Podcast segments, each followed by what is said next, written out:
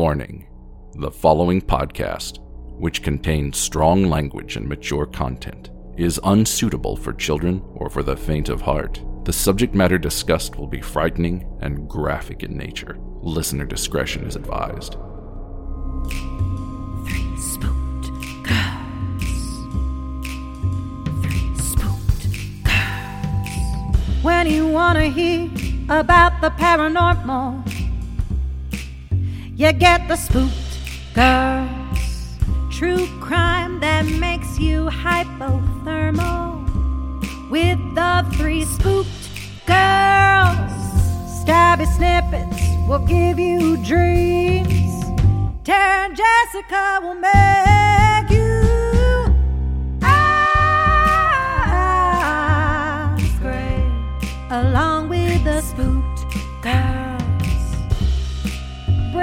slaughter, we on that haunted ground.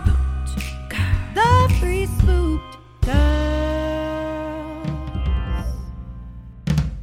Hey there, spooksters, and welcome back to another stabby snippet here on Three Spooked Girls. My name is Jessica, and as always, I am joined by my favorite gal pal, Tara.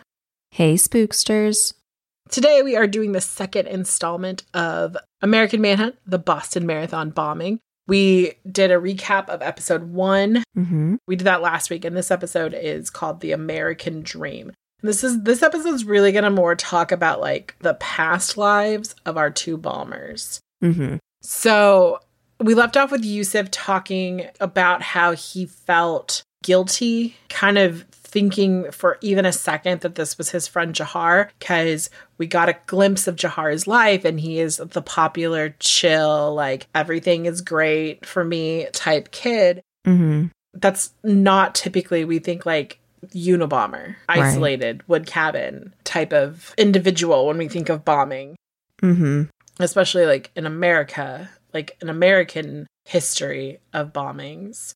So they've established that this individual, that they believe is this individual, the white hat is Jahar. Mm-hmm. The f- second episode starts off with just this kind of like weird, like CCTV Mm-hmm. of a grocery store, and Jahar like walks in and buys fucking milk. Just like another Tuesday. It was a Monday, but yes. Well, yeah, you know, I yeah, I know. I couldn't remember what day it was, so I just picked a day.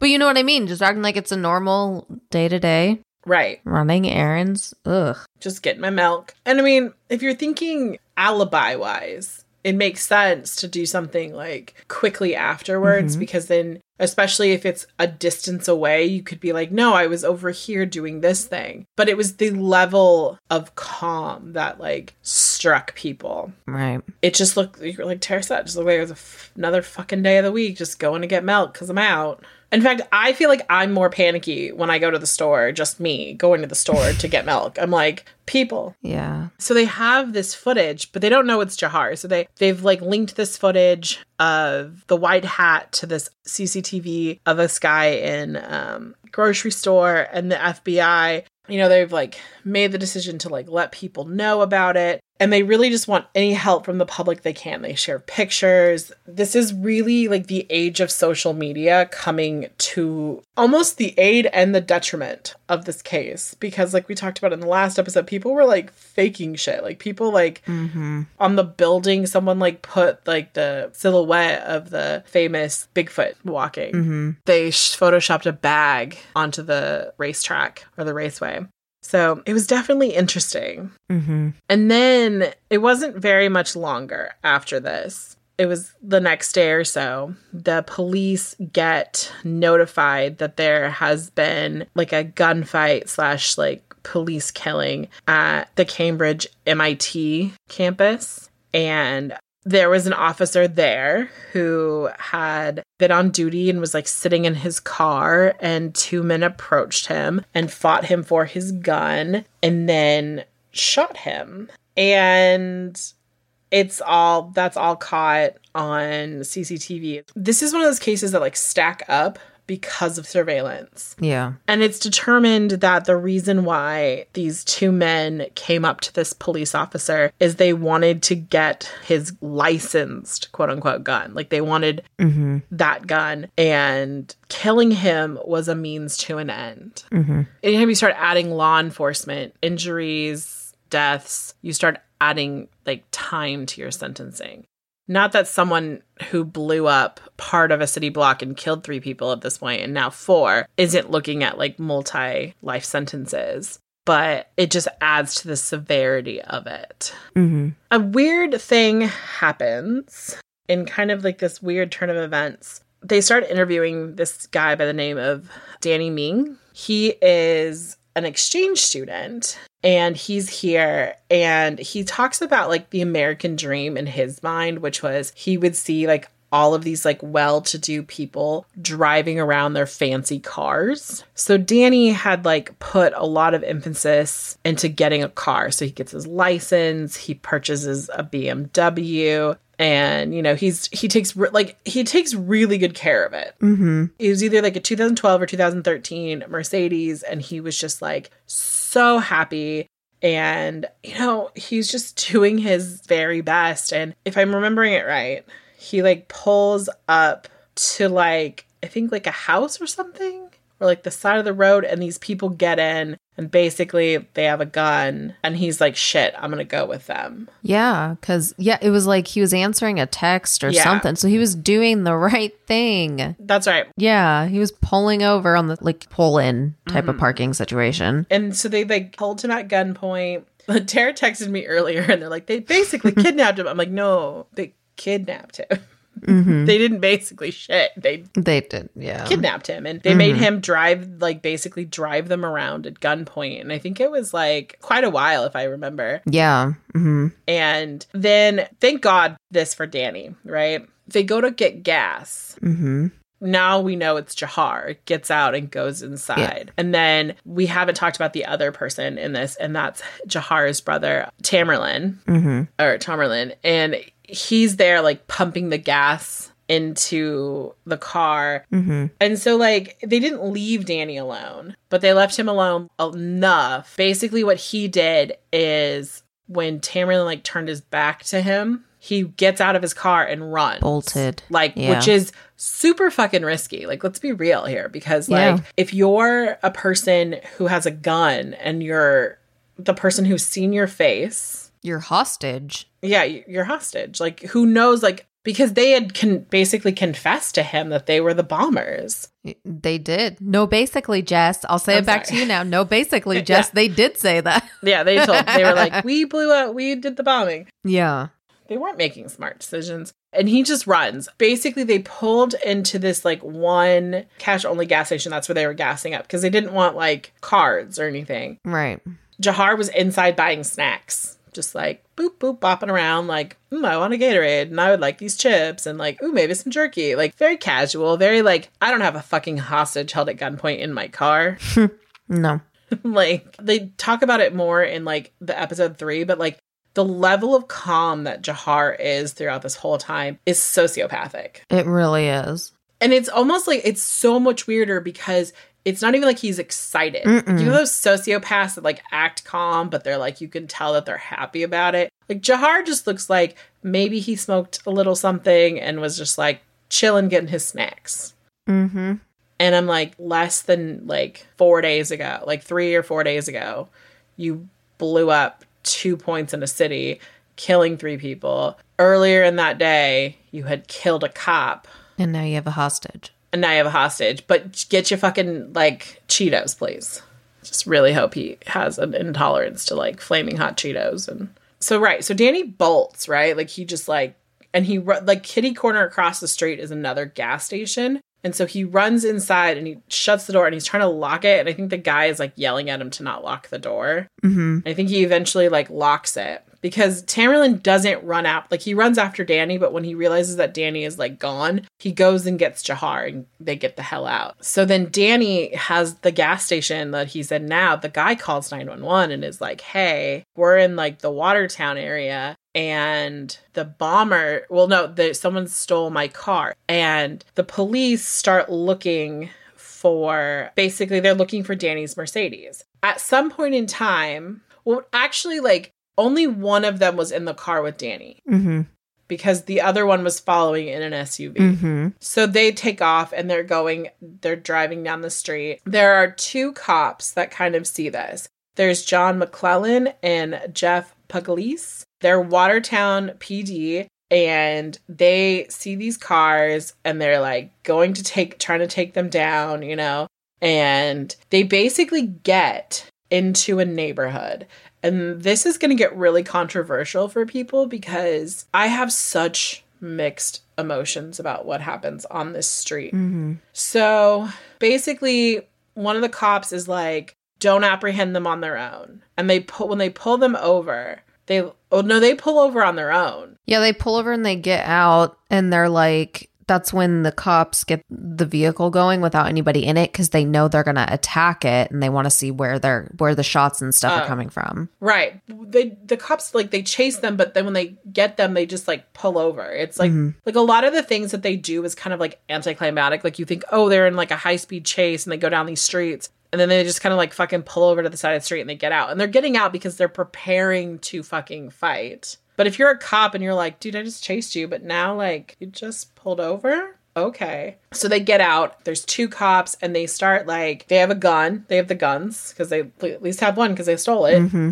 No, actually, no, they have two because they the one that they killed the cop with, and then the cop's service pistol. Yeah. The police that are on the scene, John and Jeff, they're like, "Oh my god, like what the fuck is happening?" And we're trying to like handle this, and they just they keep thinking like one kid is like throwing sticks at them, Mm-hmm. and it's not sticks because the sticks go boom Yeah. At one point another cop like he was like going to the scene like he was just on patrol Mm-hmm. i think he was like a co i don't think he was like an on-duty patrolman Right. like he was either like a detective or a co it was someone that like you wouldn't necessarily just be out driving around looking Mm-hmm. for like offenders Mhm. And he kind of goes around behind and he starts like shooting one of the bombers when they think they actually just think these guys are carjackers Right. which is what makes this like the craziest thing. Oh my god. The level of the shootout, like there's a reporter that is on here and mm-hmm. he talks a lot. Philip Martin is his name, and he kind of bothers me in this aspect because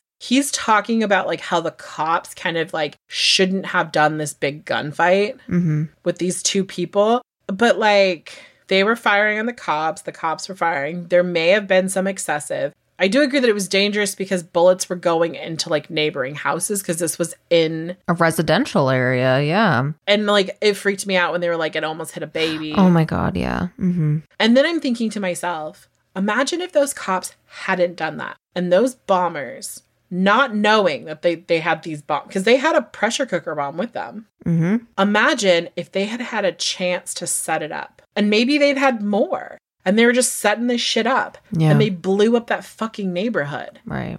No one was hurt. There was a lot of property damage, but no one was hurt. And it kind of blew my mind. This whole fight, right? So the cop comes around the backside and he like shoots into Tamerlan and he doesn't go down. That was so crazy to me. He's incredible hulking this shit.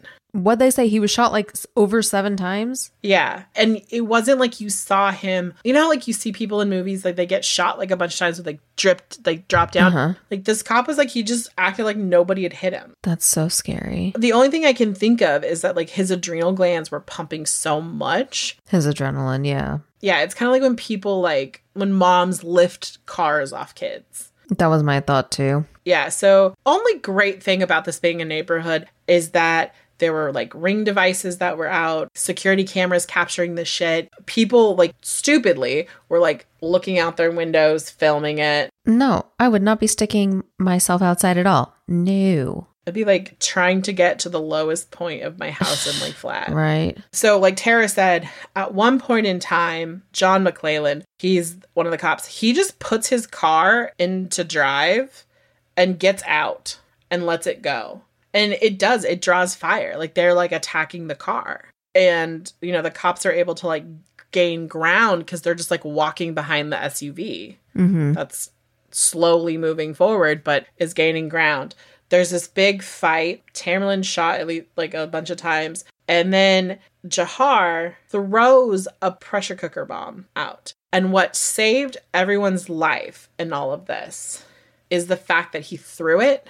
Mm-hmm. It wasn't in a backpack, it was just the The pressure cooker. Yeah. pressure cooker. The lid came off. Yeah.